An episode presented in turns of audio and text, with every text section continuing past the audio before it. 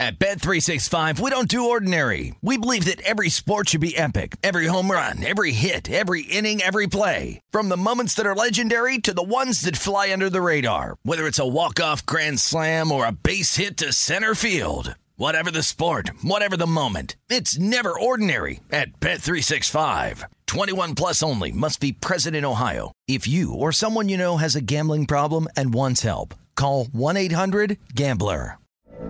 From BBC Radio 4, Britain's biggest paranormal podcast is going on a road trip.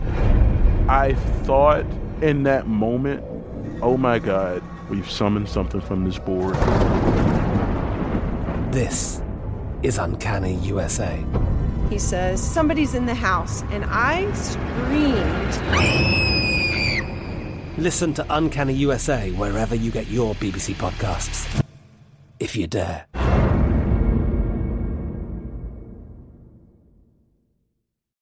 This is Odds On with Mike Palm and Amal Shaw, live from the Circa Sportsbook on VSIN, the sports betting network. Welcome into Odds On. This is Mike Palm along with Amal Shaw here on VSIN, the sports betting network. We're coming to you from downtown Las Vegas, the Circa Sports Studio. And do we have a loaded show for you today? In 30 minutes, we're going to have friend of the show, Bryant McFadden on B-Mac, going to talk a little wild card weekend with us. Two time Super Bowl champion, former NFL DB. But first, it's our pleasure to have Jermaine Wiggins, played nearly a decade in the NFL as a tight end, joined the program at this time for the very first time. We say good morning to you, Jermaine. How are you? Good morning. How's it going? Uh, good afternoon, I guess, you know, here on the East Coast. Good, af- good afternoon to you. Good morning to us. Jermaine, you were there for Tom Brady's first Super Bowl victory with the Patriots over the Rams. How much similarity do you see between this team with Mac Jones in his rookie season as you did with your squad that won the Super Bowl? I, think the similarity is is more about the style of team we had. You know, back in 01, we were a defensive football team. First, we ran the football, and then Brady in the passing game was kind of something that we, you know, it wasn't like we led with that, but that's when we had certain situations, you know, that's when we kind of threw the football. And I see a lot of similarities in this football team. You know, they, in my opinion, they're a defensive first football team. They want to run the football, and then when they have to throw it, they try to throw, you know, whether it's short, intermediate, and try to be efficient with what they, how they throw the football. So I would say those are the similarities that I would just say is more about the system and the way the offense uh, is built. Specifically about uh, the wild card matchup between the Bills and the Patriots, we saw two very different games. The first game on Monday night in Orchard Park was in that swirling wind. The Patriots only threw two passes in winning that game. The rematch in Foxborough much more aggressive on both sides of the ball, both coaches. They went for a combined fourth down 10 times. There were no punts in that game, a high scoring game. Bills are laying four with a total of 44. Do you think this game plays more like that Monday night game in the wind, a low scoring defensive game, or more like the game in Foxborough, which was more of a shootout? I would say. I would say similar to the game in Buffalo, except I think the Patriots throw the football a little bit more. And the reason why I say that because it's supposed to be extremely cold uh, um, in Buffalo Saturday night. The wind's not going to be crazy, but the cold's definitely going to affect the game a little bit. Just that cold weather will do that. You know, harder football, harder to throw, harder to catch. So I could see, you know, I could see the score being a little bit more, you know, 24, 21, 23, 20 type of football game, uh, similar to kind of the second game that they played in New England for most of the game, and then I think Buffalo kind of, you know, ran away with it a little bit at the end of the game. So I can see it being played out in one of those games where the Patriots are going to want to run the football, and Buffalo they're going to probably want to throw, and, and with the weather being cold, I think they're going to have to pick their spots on where they throw the football. Jermaine, uh, when you have familiarity with the division opponent you're facing off for a third time, is it easier in your preparation during the wild card week, or is it more difficult because maybe you're trying to create a new wrinkle in there? I, I would just assume from the outside looking in that it might be a little bit easier because you you've already prepared for them twice in the last seven weeks. Well, you know what? That's a great question. We we talk to you know we interview Bill Belichick every Monday on the Greg Hill Show, and we interview Devin McCourty. And uh, the one thing that both of them said is that the familiarity they know you, but you know them. It's more about you know the personnel, you know the players, you know what they do well, you know the speed of the players. We were talking to Devin McCourty today, and you know I asked him that very that that same question, and he says, you know, when you know a team, you know the players, you can you know what the speed of that player is on the football field. If you haven't played against a guy, sometimes it might take you a minute to adjust to the speed of certain players that you haven't seen before. So I think the familiarity helps a lot. Uh, but it also, you know, they know you just as well. And it's more about the personnel. Bill Belichick, and he's talked about that to us before. It's more about them knowing the personnel because um, they know the scheme. That just like Buffalo knows the scheme, but it's more about the personnel. You have a good idea what a guy does well, what a guy do- doesn't do well, and I think that's where the familiarity kind of gives you the advantage. But it also goes against you because they know you the same way. Final question, kind of following up on that in terms of the prep uh, during the week. What is the atmosphere like in the facility? I have to assume, you know, the jokes that you might be having in week 16 or 17, all that changes. It becomes a very serious tenor once you get into this situation because everything you have worked for in the offseason, getting into August training camp, and then going through all of that comes down to 60 minutes in Orchard Park. Yeah, I, you, you you try to stay as close to normal as possible, but you understand what the what's on the line. You know, you understand what you're playing for, but you don't want to be. You know, we we talk about this all the time as former players. You know, you hear any former player talk about it. You don't want to be a coach or a team where all of a sudden the lights get bright and it's playoff time, and now all of a sudden you get nervous and you get tight. You don't want to be that way. You want to try to keep it as close to as far as the way you prepare, the way you go about your business, how you approach the game, as as close to a regular season a regular season game as possible. You know, you don't want all of a sudden change because you know that now all of a sudden you're thinking about everything, you're nervous, and that's what can really affect you um, as a player in the game if you make a mistake and now you're dwelling on it and you you know you're still thinking about it two and three plays later. So you have to, and it's a very difficult thing to do. You have to try to be as close to normal as a regular season as possible, but you do understand what is at stake and you understand what the outcome of the game means, win or lose. We're talking with Jermaine Wiggins, played 10 years in the NFL as a tight end, won a Super Bowl with the Patriots. You can find him on Twitter at jwigs85. Jermaine, I want to ask you a question about Matthew Stafford, also a Georgia Bulldog like yourself. How much pressure is on Matthew Stafford on Monday night. They brought him to LA to take him to the next level, to take him to the Super Bowl and win a Super Bowl. They faltered in the final game against San Francisco up 17 to nothing in order to lock up the 2 seed. He's thrown the most pick sixes in the NFL this year. And if we're really being honest with ourselves, the biggest game he's ever won was beating Hawaii in the Sugar Bowl. How do you think Matt Stafford performs on Monday night? Well, well you, you know what? He's got a ton of pressure you know, because everybody looked at him, myself included, like he's a good quarterback. He's just stuck in Detroit. You know, it's like there's there's certain places of the black hole of the NFL. You know, it was Cleveland for a time, but then they were able to get to the playoffs. And it seems like it's just been Detroit. You know, it's like no one wants to go there. They haven't been good. And so he was there for a long time. And, you know, he always put up the numbers, but it felt like he never had that team around him. Now you get him to LA. You got, you know, you know, arguably two of the best defensive players in the league on your team. You add Odell Beckham. You got uh, uh, Kupp, who's who's probably the best wide, one of the best wide receivers in the game. So you have a lot of talent. You're you're looked at as okay.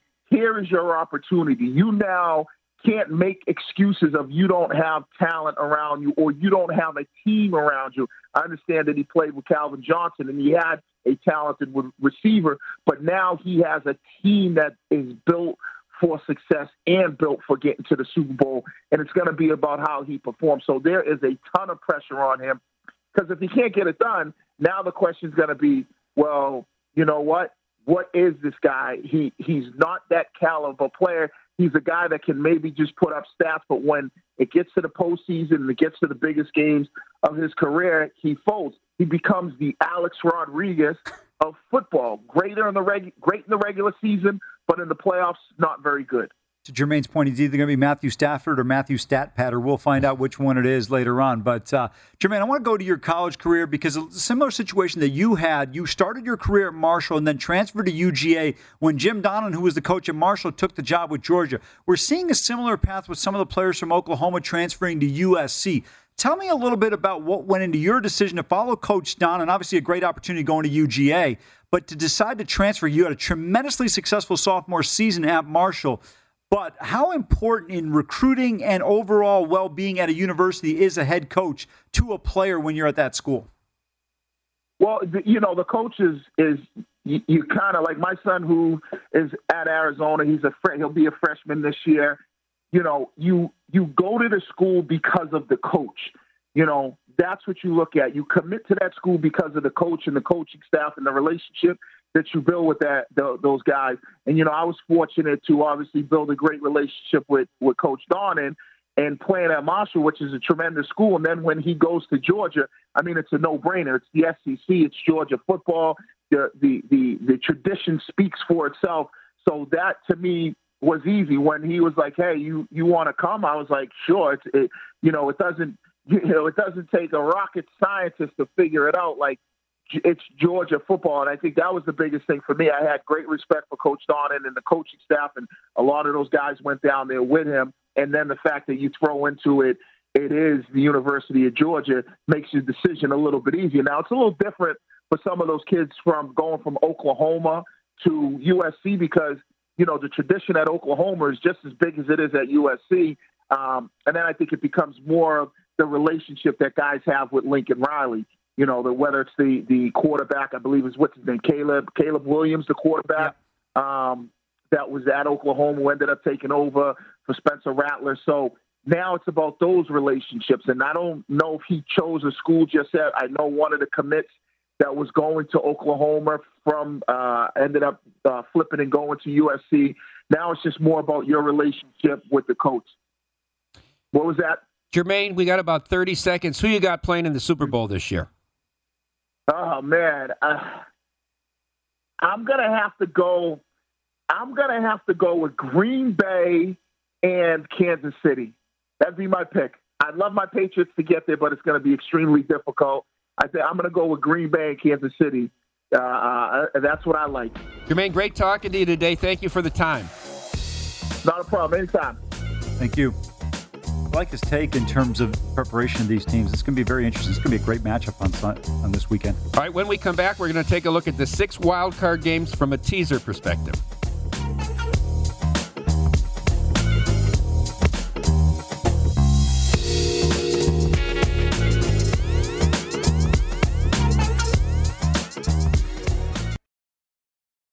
At Bet365, we don't do ordinary. We believe that every sport should be epic. Every home run, every hit, every inning, every play. From the moments that are legendary to the ones that fly under the radar. Whether it's a walk-off grand slam or a base hit to center field. Whatever the sport, whatever the moment. It's never ordinary at Bet365. 21 plus only must be present in Ohio. If you or someone you know has a gambling problem and wants help, call 1-800-GAMBLER. I'm Katya Adler, host of The Global Story. Over the last 25 years, I've covered conflicts in the Middle East, political and economic crises in Europe, drug cartels in Mexico. Now I'm covering the stories behind the news all over the world in conversation with those who break it. Join me Monday to Friday to find out what's happening, why, and what it all means. Follow the global story from the BBC wherever you listen to podcasts.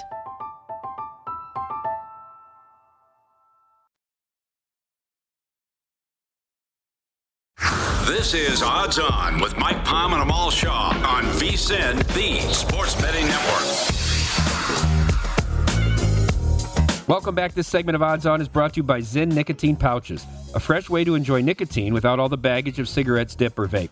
No more smelling like an ashtray, no more spit cups, and no batteries to charge or leaky equipment to deal with. Zyn Nicotine Pouches are smoke free, spit free, and available in 10 varieties, like spearmint, wintergreen, or Amal's personal favorite citrus. And for your convenience, each variety comes in two strengths so you can easily find the satisfaction level that's perfect for you. Zyn, America's number one nicotine pouch, is available in over 100,000 locations nationwide, meaning it's never been easier to find your Zyn. So head on over to zyn.com slash find to locate a store near you. That's zyn.com slash find. Warning, this product contains nicotine. Nicotine is an addictive chemical. Welcome back into Odds On. I'm Amal Shaw here with Mike Palm. Um, coming up in 15 minutes, we're going to have Bryant McFadden talk a little more wild card weekend from a player perspective and an analyst perspective. Um, but right now, what we normally do on th- Thursdays is look forward to the weekend from a teaser perspective, right. which is the way many people attack the NFL. And we have six games to talk about them all. So I'm going to give you some likely teaser scenarios and see if you agree with them or you want to play it straight or just pass on the game. And let's do them in order. Let's start with the first game on Saturday uh, from Cincinnati. We've seen this Raiders team continue to take money. Remember, this game opened six or six and a, six and a half at most spots, down to five and a half yesterday. Now we see it ticking down to five. You take an opportunity here, Amal, with a number at five to tease the Raiders up to 11. I don't think you're teasing the Bengals to plus one. Uh, I would take the Raiders plus 11 just because it's such a big number. Uh, I do think the Bengals win this game with a strong possibility of covering, but you can get to six to ten and still cover that. So the teaser's where you got to go here. Playoff games have a different level of intensity, Mike. There's a different level of desperation. So I think teams take somewhat of a different approach in that sense. And I love having Carlson in my back pocket, you know, in terms of maybe needing three points that could be critical in terms of this teaser. So I would take the Raiders plus 11 here. Uh, from my perspective here, I'm not teasing because I'm involved on the total in this game. I really like this game under. What is the total? 44? 49. Oh, 40. Sorry, wrong game. 49. I like the first half, 24 and a half. Remember, this game when played at Allegiant here in Las Vegas, with five minutes to go, was 16 13 Cincinnati. Yeah. People get mistake because of the final score because of the two Derek Carr turnovers. Right. This was a low scoring, quick moving game. There were seven drives in that game of five minutes or more. Well, also, if you're the Raiders, do you really want to get into a shootout with the Bengals with your defense and with that offensive capability on the other side? I think Zac Taylor plays this game just as conservatively as he played the game here in Las Vegas, where where he had he had several fourth and twos from his own territory. He punted. He didn't get overly aggressive. Maybe it's different at home, but look, Cincinnati, that long tradition of under Marvin uh, Lewis of making the playoffs and then losing all those home games, every they got to get the monkey off their back. They need a win here. I think this is a tight, low scoring game, but I don't necessarily want to tease the game because I see scenarios where the Bengals could score and, and put this game away by 13 or 14 you're teasing it up to a, um, at most 12, right, with a seven point teaser. Well, I was going to say Bengals on the teaser down, but you immediately said to me, you're not well, going to tease the Bengals the down. Are you going to go? Would you just play them on the money line? It would make more sense. I understand, but you're not giving me these options. Well, I'm, I'm giving you like you know you can speak freely. It's, it's this is not closed ended questions. it's it's not a multiple choice. well, during, during, the pre show prep, I'm not giving them any options. So. Yeah, I, I get it. The, the you know very intense prep. All right, second game Saturday night, Orchard Park. Uh, Patriots Bills round three. First game, low scoring, swirling wins in Orchard Park. Second game, there weren't a punt, not one punt in the second game in Foxborough. The whole game? No, they attempted fourth, between the two teams, 10 fourth down attempts, right? They were very aggressive. Interesting to see how this one plays out. Line sits at Bills four. four. Do you tease the Patriots up through the 10 here? I would because I think New England's got a chance to win this football game. Even though I like Buffalo to come out, I don't like them covering four. I wouldn't touch this game from a point spread perspective. I think the Patriots defensively and with that running game will present some challenges to Buffalo. It's going to come down to whichever team doesn't make the mistake in this game, in my opinion. Uh, you feel more confident if you're Buffalo than New England in terms of the mistakes simply because you have a more experienced quarterback in Josh Allen. Uh, huge game for Buffalo, not only in terms of the postseason and getting forward, but I feel like from a psyche standpoint, you've got to beat the Patriots here if you're at home. I'm gonna I'm gonna make a statement to you, and you can agree or disagree. In terms of pressure on players this weekend, I would rank these one, two, and three. Matt Stafford has the most. Jimmy Garoppolo second, and Jake Allen third. Josh Allen. Josh Allen, excuse yeah. me, third. In I would terms ac- of pressure, I would actually change that. You would? Yeah, I would go Josh Allen one. Ahead of Matt Stafford. Yes, I would. And I know the Rams are all in, but I don't think the majority of people look at Matthew Stafford at an elite level. I think if you look at the quarterbacks in a tier or a grouping perspective, A, B, or C, or tier one, two, and three, I think he's probably tier two near the top of tier one, and you got only a handful of guys in tier one. And I think Josh Allen is on the cusp of that. But I think these are the types of games he needs to win because they had a very poor showing in the AFC Championship game last year. They played extremely well against Kansas City and Arrowhead earlier this year. Now you've got everything you want in order. You beat the Patriots in Foxborough a few weeks ago. Good opportunity at home. Tough place to play in Orchard Park. If you're the Buffalo Bills, this is a game you must win. All right, let's move to Sunday in the early game in Tampa Bay between the Eagles and the Bucks. Weather going to be a factor here, not in terms of temperature, but 90% chance of thunderstorms with winds 20 miles an hour, gust up to 35 miles an hour. We've seen this tick down a half point. Buccaneers are favored by eight. Here's a two-way option for you, Amal. Do you tease the Eagles up over 14, or you tease the Bucks down under the field goal? Uh, I would tease the Bucks down under the field goal. I think the Buccaneers are winning this game. For me, the two-team money line parlay for the weekend would be the Buccaneers and the Cincinnati Bengals. I think those two teams emerge victorious. Um, I, I, get the Philly plus 14 in a playoff game. It's always intriguing, but I also think Philadelphia has the capability of absolutely getting dusted. You pointed it out yesterday. You were concerned about their running game against this Tampa Bay run defense, which has been terrific the whole season. Yeah. Okay, then the feature game of the weekend, it seems like 49ers Cowboys, the middle game on Sunday from Dallas. This game is at a three. I've heard people with different opinions here on who the professional money's on. Matt Youmans said this morning he's the, all the pros he knows are on the 49ers. I was on Gill's uh, podcast today with uh, Drew Dinsick, uh, the whale capper, who thinks that a lot of professional money is going to come in on the Cowboys here and that this number will go to three and a half. I asked you, Amal, do you tease the 49ers up to 10, or do you play them plus three, or do you play them to win the game? One or more. I, I love the Niners plus three. I love the Niners to win this football mm-hmm. game. So the plus nine or even plus 10 we're using a six point teaser here. I, I would well, take you, you use that, Forget about you got to use six, six and a half, what it is. Well, I know the graph, but you bet it the way that makes the most sense to you. You have options in life, Amal. You're not pigeonholed into these A and B choices. Life is not binary. What would you like to do? oh, based on my time slot that I'm given here, I'm not sure. Uh, the reality of it is I would take the Niners plus the 10 here, but they had such a nice graphic. That's why I didn't want to get away from it. The that graphic was, was, beautiful. I mean, yeah. the, the, the, arts department here is top notch. Absolutely right. Um, you know, to me, I think San Francisco is being underrated and underappreciated. They've won seven out of their last nine games. The two games that they lost came within four yards against the Seahawks of getting a potential game tying touchdown, would have needed a two pointer. And then against, or excuse me, they would have been able to tie it up. They were down seven. And then against the uh, Tennessee Titans, you called it. You said Jimmy Garoppolo will keep both teams in the game. Uh, as long as he's not throwing the ball to Trevon Diggs, I think they got a great chance in this one. Yeah.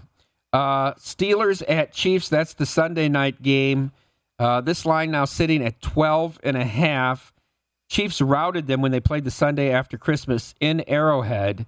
Another game that's interesting here.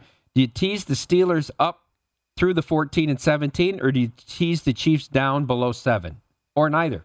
Uh, I would tease the Steelers up. I think the Steelers are going to be in this game. I think they're going to play far better than when they were embarrassed the first time around. Revenge and embarrassment are two great motivating factors. We saw with Jacksonville, they give up 3 million points to the Patriots, hmm. come back and beat the Colts at home. I think the Steelers team is being underestimated in this game. I'm not trying to suggest they're going to win the football game but I do think they will be far more competitive than people realize. When you said about your money line parlay, you left the Chiefs out, meaning you think there's some chance the Steelers win this game, or the price is just too high. The price is too high. It's not. It's not. The risk isn't worth the reward in this particular spot. Also, I would say this: if you rank those three teams, the Bengals, uh, the the Patriots, I'm sorry, the, the Bucks, the Bucks, and the uh, Steelers game, I think the most likely upset would come from the Raiders game. Okay. Number two, I think the Steelers have a better chance of beating KC than I do Philadelphia of beating Tampa. Yeah, I agree with you there. Uh, and then Monday night, the standalone game, Cardinals Rams, part three. Both have won, like the Patriots and Bills, on the other team's home field. We're back to SoFi for this matchup, the 5 4 matchup in the NFC. This number was at four, ticks down now to three and a half. You tease the Cardinals up maybe to ten and a half. Uh, absolutely. I think they got a great shot in this game. You talked about the pressure on Matthew Stafford. I think this team's got an opportunity to pull out the outright upset. This number I thought should have been three. I'm surprised it's three and a half. I wouldn't be surprised if it comes down from four to three by the time we get to kickoff. This Arizona team has played well all year long. I think too many people are looking at what they've done in the back half of the season and discounting them. And you know, you brought up a great point with the Rams. If the Rams don't win the Super Bowl or get to the Super Bowl this year with Matt, Matthew Stafford, I think their next pick is in the seventh round in 2045. I mean, they have absolutely mortgaged the farm. If I tell you, told you rank the top three defenses in the NFL, how do you rank them?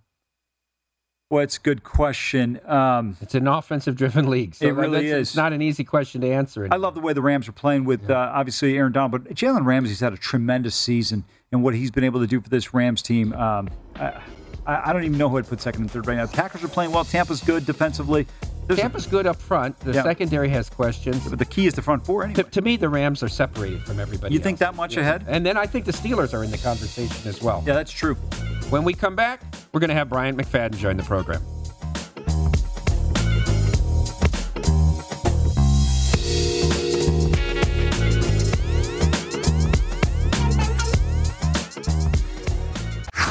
This is Odds On with Mike Palm and Amal Shaw on VSIN, the Sports Betting Network. VSIN has a great new offer to help make this your best betting year ever. Our all new Big Game, Big Dance special provides VSIN Plus all access to everything we do from now through April 5th for only $69. Sign up now and get our daily best bet emails, 24 7 video access, the upcoming big game and college hoops betting guides, plus full access to VSIN.com with our exclusive betting split breakdowns on every game. It's one of the most exciting betting seasons of the year, so don't miss out on one of the best deals of the year. Visit VSIN.com slash big deal to sign up today. Welcome back into Odds on Mike Palm here with Amal Shaw.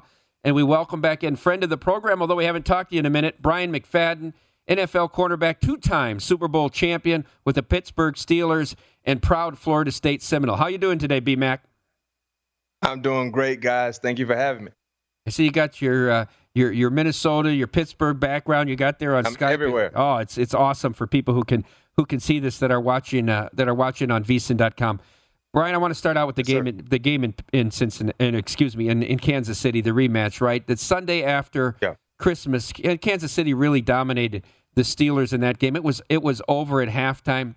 Tremendous coaching job by your coach Mike Tomlin. Gets this team somehow back into the playoffs. They're a 13 point underdog. What are they going to have to do to win this game or even stay within the number? They got to get off to a fast start. Uh, playoff football is all about fast starts, especially if you're on the road. Um, my playoff experience playing home or on the road, it was imperative for us to get off to a fast start. And we saw how slow uh, the Steelers started in the first meeting you just alluded to. So, me personally, I think Big Ben, offensively and defensively, they got to get off to a fast start. They got to be more explosive offensively. They got to create, put pressure on Pat Mahomes. Uh, not really knowing the status of Tyreek Hill. If he plays, will he be 100%? Remember the last time we saw him, uh, he exited the ball game because of that heel injury uh, last week. But, you know, just they got to put pressure on Pat Mahomes. Uh, TJ Watt has to show up and show out. Uh, last the first meeting you didn't have Joe Haden. Now he's in the in the secondary, so that should improve the secondary play. But I feel like they just got to start fast. They got to start fast. No one is giving the Steelers any any shot. Most people feel like they don't even have a fighting chance. And when you don't have a fighting chance, you pretty much should go into ball games relax.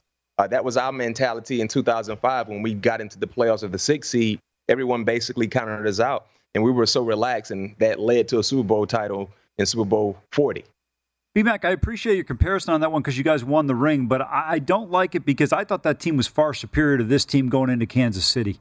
I I think you Mhm. you guys were much better. This team offensively is a bit challenged. However, with all that being said, uh, Mike and I were talking about potential upsets over the weekend, and I thought there's a greater chance of the Steelers beating Kansas City than the Eagles beating the Buccaneers.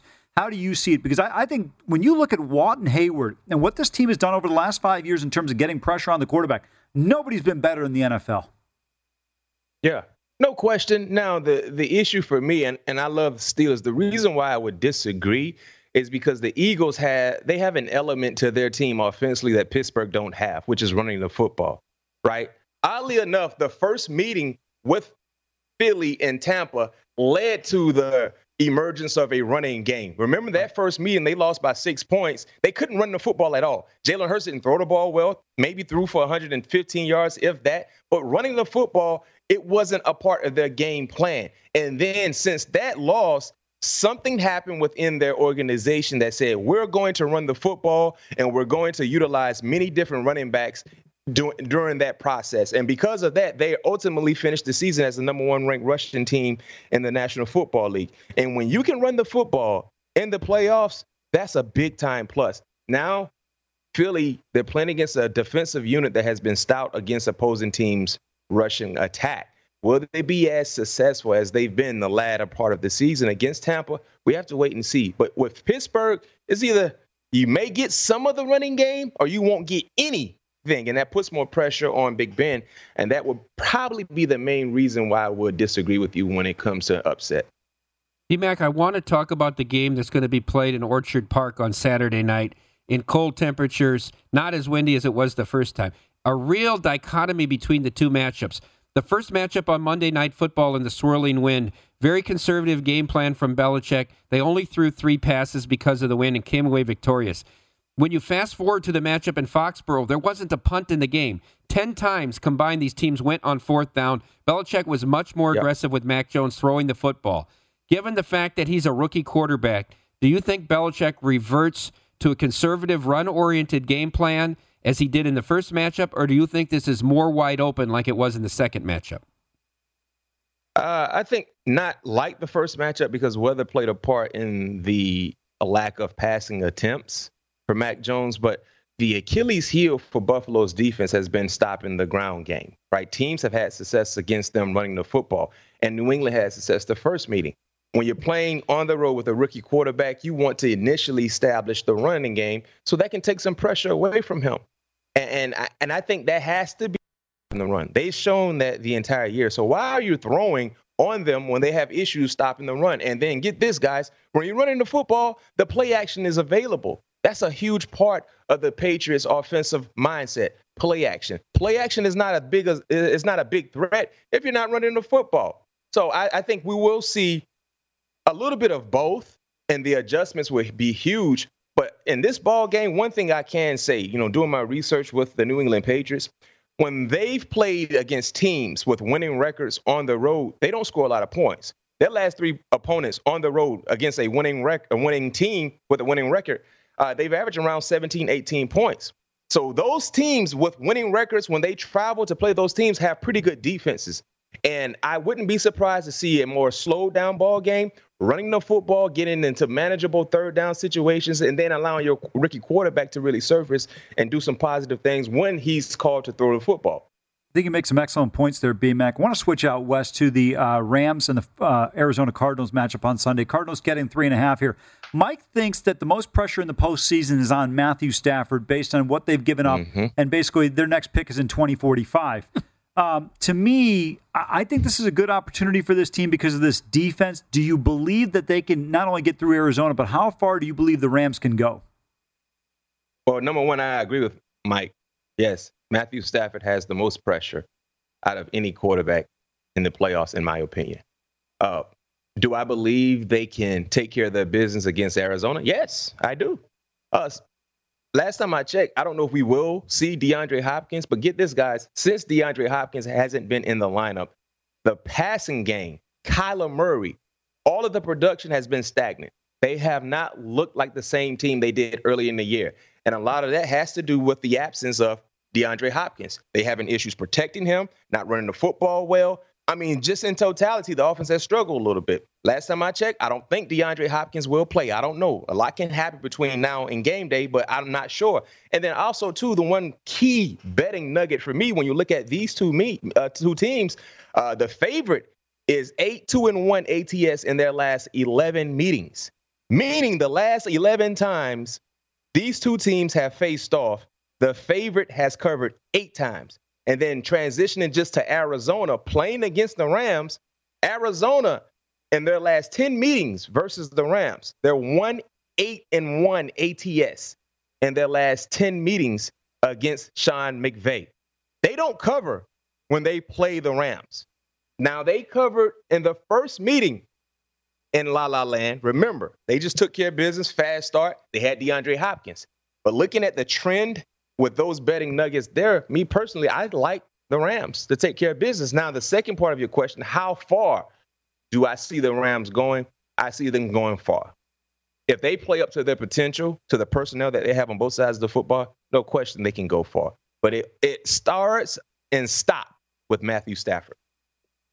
B-Mac, let's take the 14 playoff teams and exclude the Pittsburgh Steelers because you've been there and done that. If you could, mm-hmm. if you were still playing, which one of these defenses would you want to play on? Hmm. If I was still playing, which defense would I want to play on? The Patriots. Belichick. Uh, you see what J.C. Jackson has been doing? Oh my goodness, he just stays around the football, right? I think about that. J.C. Jackson when they lost Stephon Gilmore, you're like, oh, it might be a drop off. No, no, those guys are opportunistic. They're always in positions. They're so well coached. Yeah, Belichick, put me with the Patriots. Uh, real quick, we got about 30 seconds here. The most heavily bet game of the weekend is probably going to be Cowboys 49ers. Cowboys are laying three. Who you got?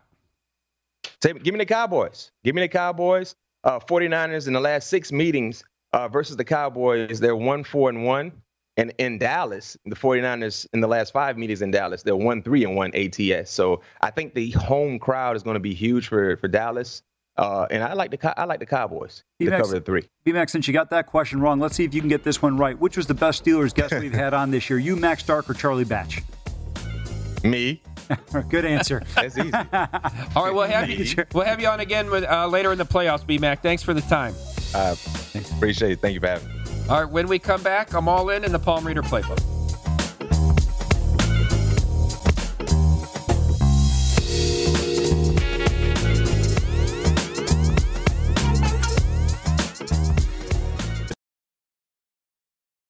At Bet365, we don't do ordinary. We believe that every sport should be epic. Every home run, every hit, every inning, every play. From the moments that are legendary to the ones that fly under the radar. See for yourself when you sign up today and get $150 in bonus bets when you bet just $5. Whatever the sport, whatever the moment, it's never ordinary at Bet365. 21 plus only must be present in Ohio. If you or someone you know has a gambling problem and wants help, call 1-800-GAMBLER. Terms and conditions apply. From BBC Radio 4, Britain's biggest paranormal podcast is going on a road trip. I thought in that moment, oh my God, we've summoned something from this board. This is Uncanny USA. He says, Somebody's in the house, and I screamed. Listen to Uncanny USA wherever you get your BBC podcasts, if you dare.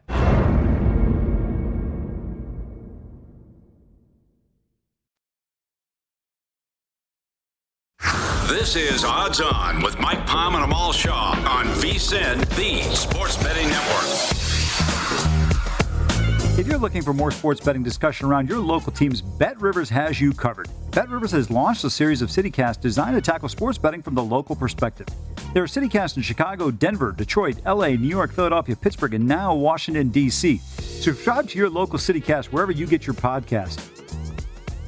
Welcome back into Odds On. Mike Palm here with Amal Shaw. Um, recapping yesterday, I went one and one. Villanova tried to give the game away, couldn't make free throws late after getting off to a 15 point first half lead, but uh, eventually won that game. I guess they disallowed that three at the end, one by four. Okay, I was going to ask you. I didn't see because I saw Yeah. Patrick Everson's tweet. Uh, I guess uh, Xavier hit a three pointer at the It- buzzer. They originally counted it, and they went back and looked. It was after the buzzer, so they adjusted the score from.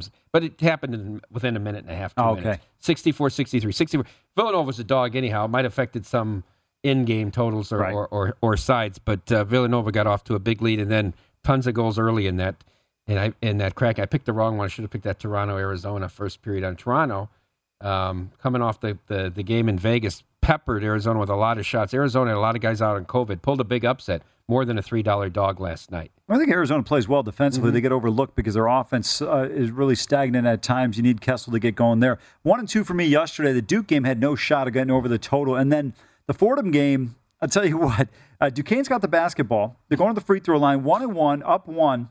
Got an opportunity to just sink the free throw and get up two, and you're going to win the game. Line actually hit two and a half in certain spots, so could have made both free throws, could have won the game. Instead, they missed the front end. Uh, Fordham gets the ball, goes down the other way, and scores and wins the game. Yeah. You had Virginia. They covered the one or one and a half, Yeah. went in by two. One and a half. Glad thing you talked me off the over in that game. Didn't even come close. Didn't have a chance. I mean, it, they would have needed the overtime, and they took a three point shot, so that one's going to get there. We'll start out with a game tonight at Pauley Pavilion. This one is going. I think it's at six thirty Pacific time, nine thirty on the East Coast. Mike, I like the Ducks here getting ten. I think the Bruins win this game. Uh, I have no doubt about that in my mind, but I think 10's a big number. We saw ten and a half earlier this morning, now down to ten. I think Oregon's good enough to be competitive. Dana Altman's team generally rounds into form as we get into conference play. Interesting game, good measuring stick opportunity for both teams here as we see SC, Arizona, two other teams. I think this is two of the top four teams in the league, with Oregon being the bottom of those four. I think there's a big line though of distinction between the top three in Oregon. right? Completely agree with you. Absolutely right. You know, I'm going to take up uh, my singular play, and it's a one unit play. It's a Pac 12 game, also. Another early start, 2 p.m. uh, Pacific on uh, ESPNU. I think this is too many points here. Stanford at Washington State. I'm not impressed with Washington State.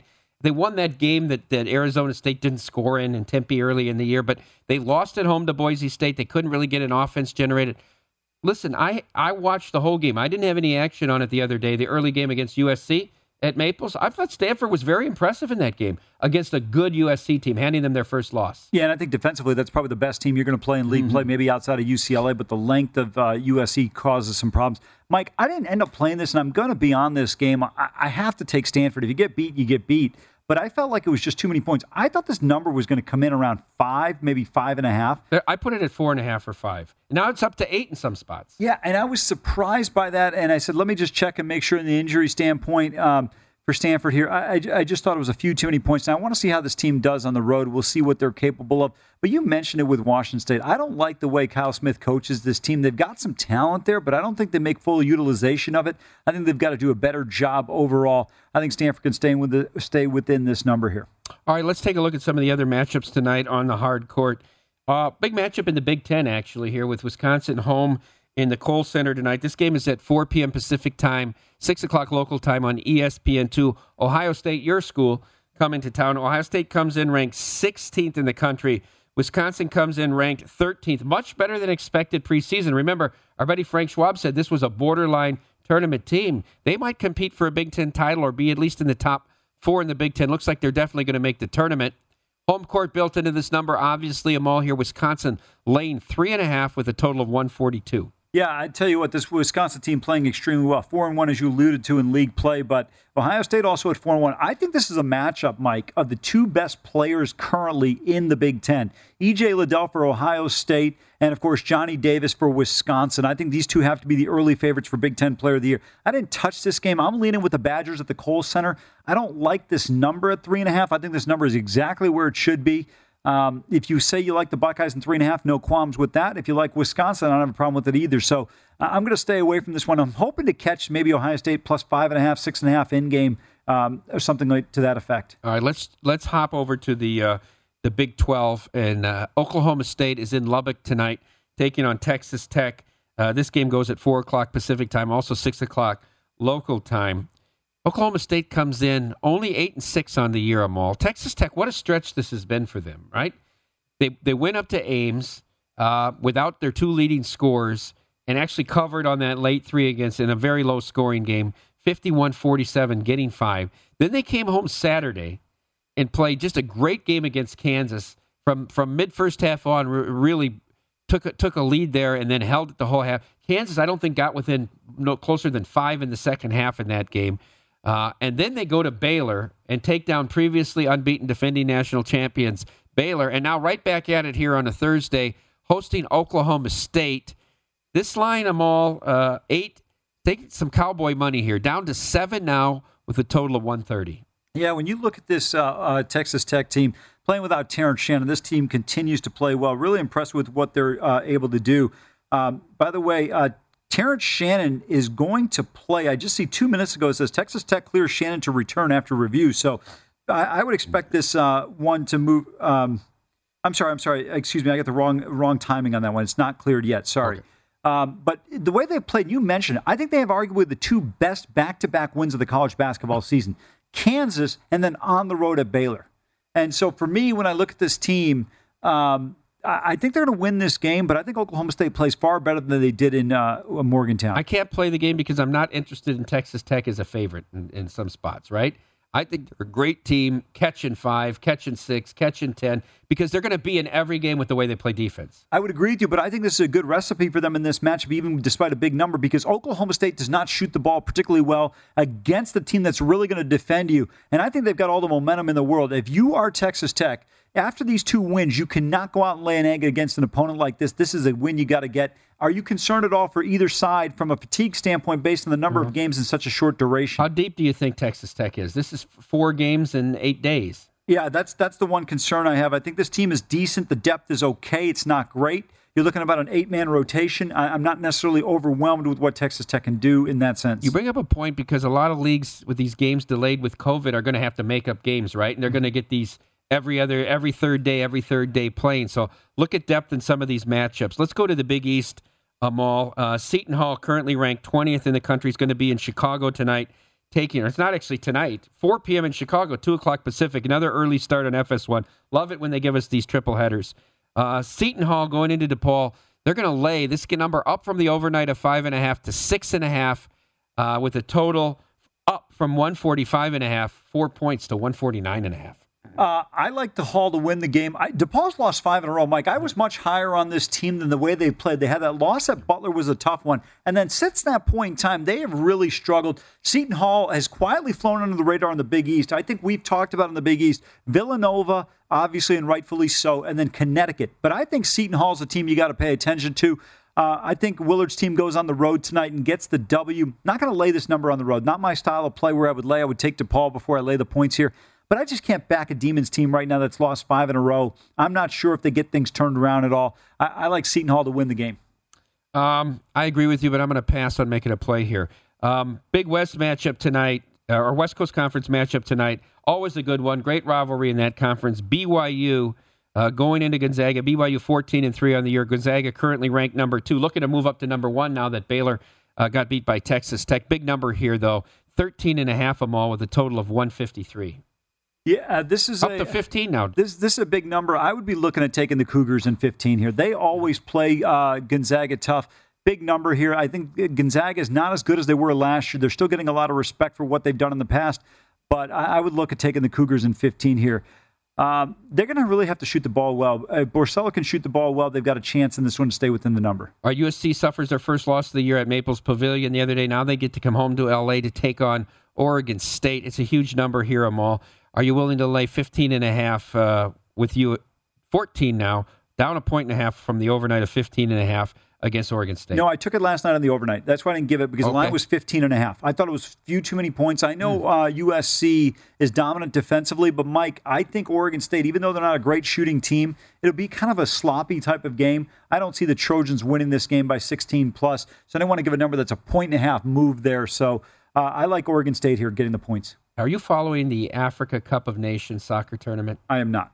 Well, uh, it, it's pretty amazing. Um, outside of the games with the host Cameroon, yeah, um, the unders are 11 and 0 with nine goals scored.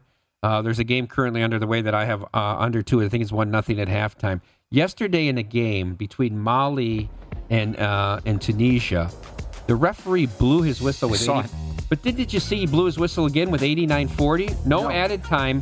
There were two penalties and a red card VAR review and seven substitutions. No added time. Referee was suspended for eight months in 2018 for suspicious activity. Stay tuned to VSIN. Up next, betting across America.